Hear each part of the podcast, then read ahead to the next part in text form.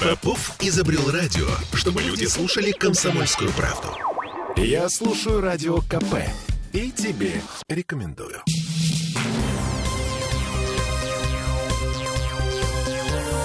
Темы дня. 18 часов 17 минут и мне кажется, очень важное событие, хотя очень сомнительное, на мой взгляд. Станция метро Чернышевская завтра утром не откроется. И следующие 18 месяцев не откроется. Нам с вами придется жить без нее из-за капитального ремонта. Цель — засунуть в наклонный ход к станции 4 эскалатора вместо нынешних трех. И в итоге толпы перед входом на эскалатор в час пик, толпы, да, они как бы должны стать пореже немножко, потому что пропускная способность Чернышевской а, вырастет на 6 тысяч человек. Но это так мы ну, декларируем, да, Смольный декларирует нам так.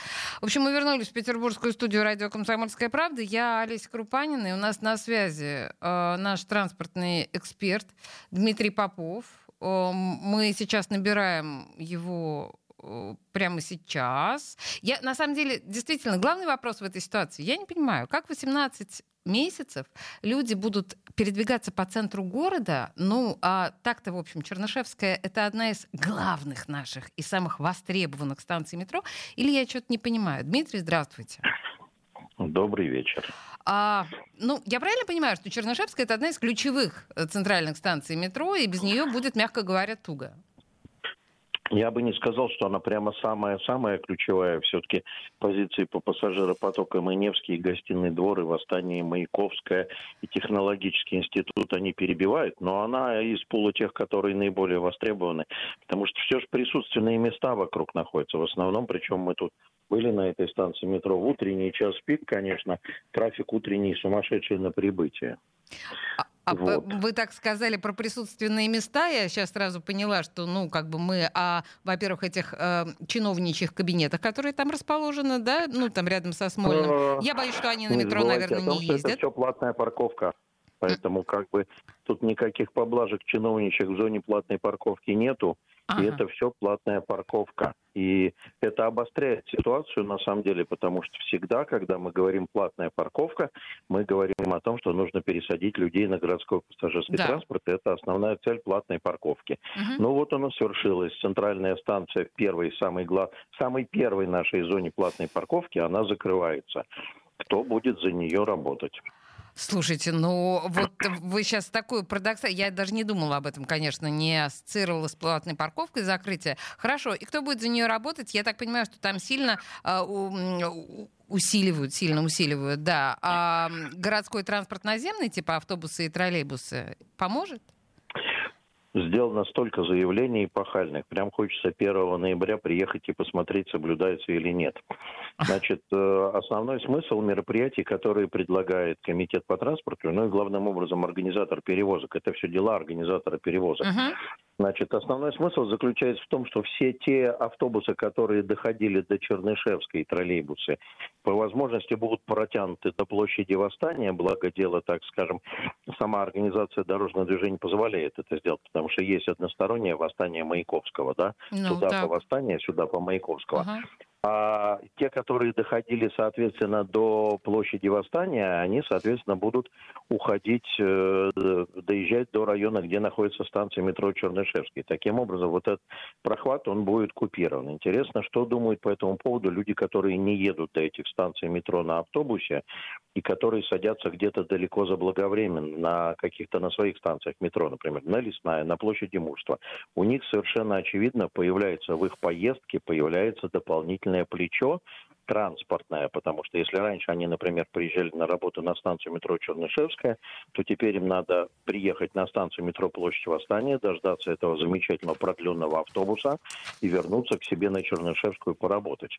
Соответственно, время в пути увеличится, количество плеч увеличится на одно, но Комитет по транспорту и организатор перевозок обещают, что они 100 по-моему, 123 борта выставляют на эти маршруты. Да, и что якобы, так. Я, я в это не верю, поверьте мне, я э, э, привык, уже довольно давно живу и привык к тому, что когда мне говорят очень сладко, я начинаю думать, что там соль подсыпана. Э, говорят о том, что интервал в часы пик между бортами составит не больше двух минут. Да ладно. Слушайте, Дмитрий, на самом деле, вот вы говорите, во-первых, про 123 борта. Мы же понимаем, что та же самая, я не знаю, я не знаю, по какой улице должны ездить эти 123 борта, но мы понимаем прекрасно, что э, Восстание забито. И Лиговский, и Восстание э, — это улицы, по которым чудовищные пробки всегда. Что ну, будет... это то, про что я говорю. Вот если бы у нас сейчас уже, у нас, к сожалению, все вопросы интеллектуальной транспортной системы, они еще находятся на стадии проектирования. А если бы, а, к слову сказать, Центр управления парковками обсуждает гибкую тарификацию в этих зонах. Вот, э, то, о чем я говорю, если бы мы сейчас занимались бы управлением трафиком комбинированным комплексом, то нам надо было бы быстрым оперативным решением стоимость парковки в этих зонах поднять. Прямо вот на этих улицах поднять стоимость парковки. То есть освободить их полностью, чуть, чуть ли не полностью освободить от парковки для того, чтобы дать возможность э, автобусу проехать. Наверное, наверное, в схеме будет поменена работа э, светофора, который выходит с восстания на Невский проспект. Напомню, что там стоит светофор светофор, который призван остановить пешеходов. Угу. Не дать возможность пройти пешеходам, а остановить нескончаемый ох, поток ох, ох. пешеходов ага. от станции метро площади Восстания. И тут, в общем, начинаются вопросы балансировки. Ну, еще раз хочу сказать, самым главным в этом деле э, является что? Э, также в напряжении ждет 1 ноября организатор перевозок, как и мы с вами. Готовы ли они будут в режиме ручного управления быстро э, откликаться на ситуацию первую там неделю э, и проправить ставить ее, так, так скажем, э, по-живому, то есть смотреть, как она развивается. Потому что 123 борта-то это расставлены на все добавленные маршруты, а они же разбегаются. У каждого из них разная длина корреспонденции. Угу. Это все нужно скоординировать каким-то образом, чтобы они не приезжали 10 бортов чохом с разных 10 маршрутов, а потом дальше мы 20 минут ждем. Да, вот. слушайте, Поэтому это очень интересно. много. На самом деле захватывающе, как это будет выглядеть, и я думаю, что мы будем отслеживать это все с э, напряжением, вниманием и так далее. У меня еще, кстати говоря, к вам вопрос, э, уже не на тему Чернышевской, хотя о Чернышевской, мне кажется, можно долго очень говорить, бесконечно. Смотрите, uh-huh. появилось сообщение, что у нас тут беспилотные машины созрели. На трассу М11 Москва-Петербург собираются... Ну, они созрели только на М11. Да вот грузовики это без водителя. Чуть, вот объясните мне, значит, смотрите, я просто сообщение, да, дочитаю. Правительство опубликовало постановление о введении экспериментального правового режима для реализации проекта, который называется «Беспилотные логистические коридоры». Мамочки, это же реально беспилотники, да?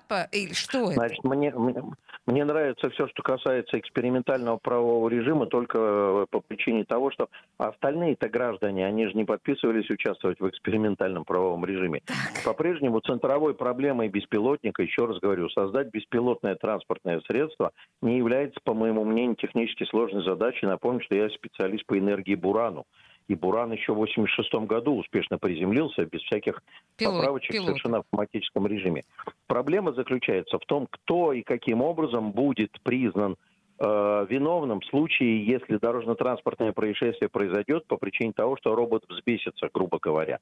Для этих целей, для этих целей подготовлено специальное постановление, на которое я, кстати, делал экспертизу, и я по-прежнему считаю, что объединять э, эксперименты с беспилотниками и простых людей, это, в общем, такая себе неблагодарная история. При этом я считаю, что движение беспилотных грузовиков по М-11 – это реалия, которую нужно было уже давно реализовать. Можно было даже в процессе строительства М-11 отбить физически, понимаете, да, От, отставить бетонным ограждением Ну да, то есть сделать полосу. отдельную такую угу, полосу, да. Да, угу. да, и пускай по ней грузовики идут один за другим караваном, при этом я даже придумал, куда денутся водители, которые, по идее, должны лишиться работы. Дело в том, что грузовик-то в конечной точке приезжает в город, в город Тверь или в город Москву, и там должен быть хаб, в конце пути, в котором на этот грузовик садится водитель, и дальше он его догоняет до места назначения. Такая себе хорошая история. Это возможно и технически. А вот если он поедет сам по себе в потоке, то если, не дай бог, техника выйдет из строя, то при применении экспериментального правового режима будет очень трудно объяснить людям, которые на неэкспериментальных пилотных автомобилях своих личных пострадают в этих ДТП. Хм, да, действительно, боюсь, что это... Те, кто говорят, что техника надежна, безудержна, и она там сто крат надежна, объясните мне, почему у вас у всех смартфоны зависают периодически. Да, потому и что программное они... обеспечение ага. обновляется, потому что еще не бывает, понимаете, у космической ракеты «Союз» у нее вероятность безотказной работы две девятки, а дальше там не девятка, третья цифра идет, и значит вероятность отказа присутствует. Ну, вообще, да, это достаточно напряженно все звучит. Э, вы думаете, уже не откажутся от этой идеи или будут как-то корректировать? Нет, как? нет, нет. От, от этой идеи не откажется. Еще раз говорю, главный вопрос в том, будут или не будут разобщать. То, что эта идея находится на подходе от слова совсем, то есть я не сильно удивлюсь, если мы в следующем году уже увидим какой-то объем пассажирских грузовых перевозок по М-11 с использованием беспилотных грузовиков. Как будет осуществляться, еще раз говорю, логистика в перегрузочных местах или в пересадочных, или в переходе их в городскую инфраструктуру, это вопрос другой. А то, что это будет в ближайшем будущем, это сто процентов. Хотелось бы, чтобы инициаторы экспериментального режима подумали о простых неэкспериментальных людях. Слушайте, Дмитрий, а последний, вот, ну, буквально у нас 30 секунд, а аналогии да. в мире насколько успешно в этой ситуации действуют? В Европе, например? Э, насколько я знаю, существуют э, чуть ли не в Голландии, еще в нескольких странах грузовики, которые карьерные самосвалы вывозят нерудные материалы без э, прямого пилотирования. То есть беспилотные грузовики на замкнутых территориях и закрытых маршрутах. На замкнутых территориях и закрытых маршрутах. Да, на закрытых территориях карьерный самосвал вывозит нерудные сыпучие материалы на платформу для перегрузки в поезд. Ясно. Э, спасибо большое, Дмитрий Попов, наш э, транспортный эксперт. Благодарю вас, очень э, интересно и захватывающе. Спасибо большое. А, а я, ну что, мы закончили на сегодня. Вечером накипело. Не уходите никуда от комсомольской правды. Темы дня.